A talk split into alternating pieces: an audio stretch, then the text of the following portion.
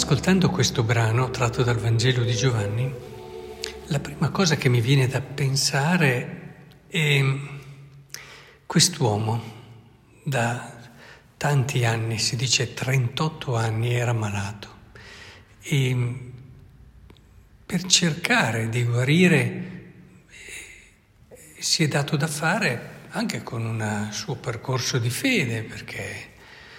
ci voleva fede a pensare di poter guarire grazie a questa acqua no? che si agita nel momento opportuno, ci parlano di questo angelo che sta passando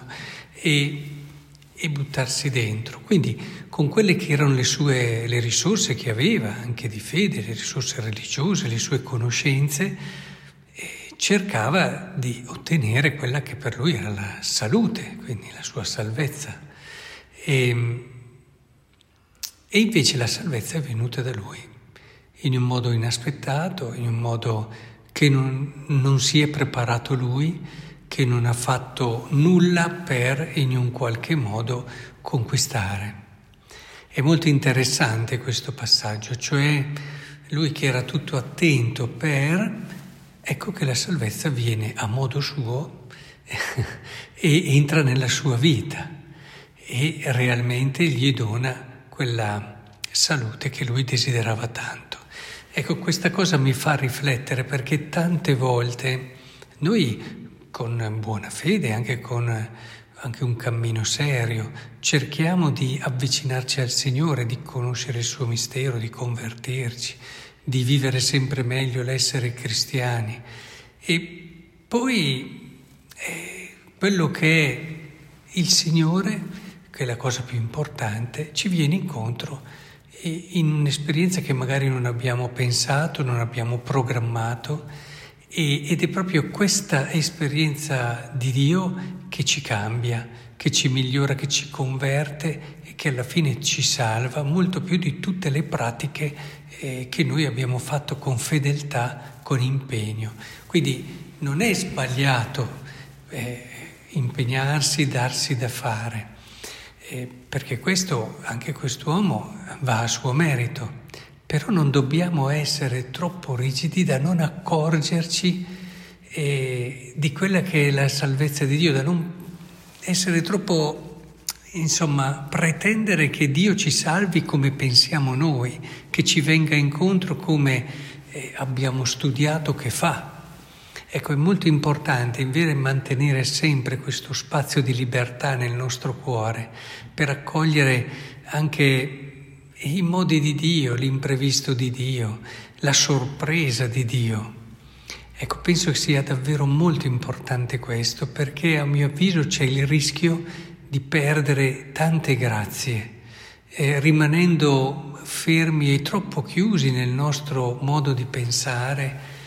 e, e quindi chiudendo anche quella che è la possibilità di Dio e la libertà di Dio. E questo lo si vede, ecco la seconda cosa che mi viene in mente pensando invece, guardando, eh, dissero dunque i giudei all'uomo che era stato guarito, ma è sabato, non ti è lecito portare la tua barella, eccetera. E questi si chiudono e alla fine si dice addirittura che, sapendo che era stato Gesù, i giudei perseguitavano Gesù perché faceva tali cose di sabato. Cioè questi che erano ferventi uomini di fede, impegnati, che però erano troppo chiusi nel loro modo di vedere Dio e di attendersi la salvezza di Dio. E quindi non, ave- non concedendo spazio, eh, addirittura eh, vanno contro a, a, quel Dio che viene per la salvezza dell'uomo eh, perché in un qualche modo è diverso dal loro modo di pensare.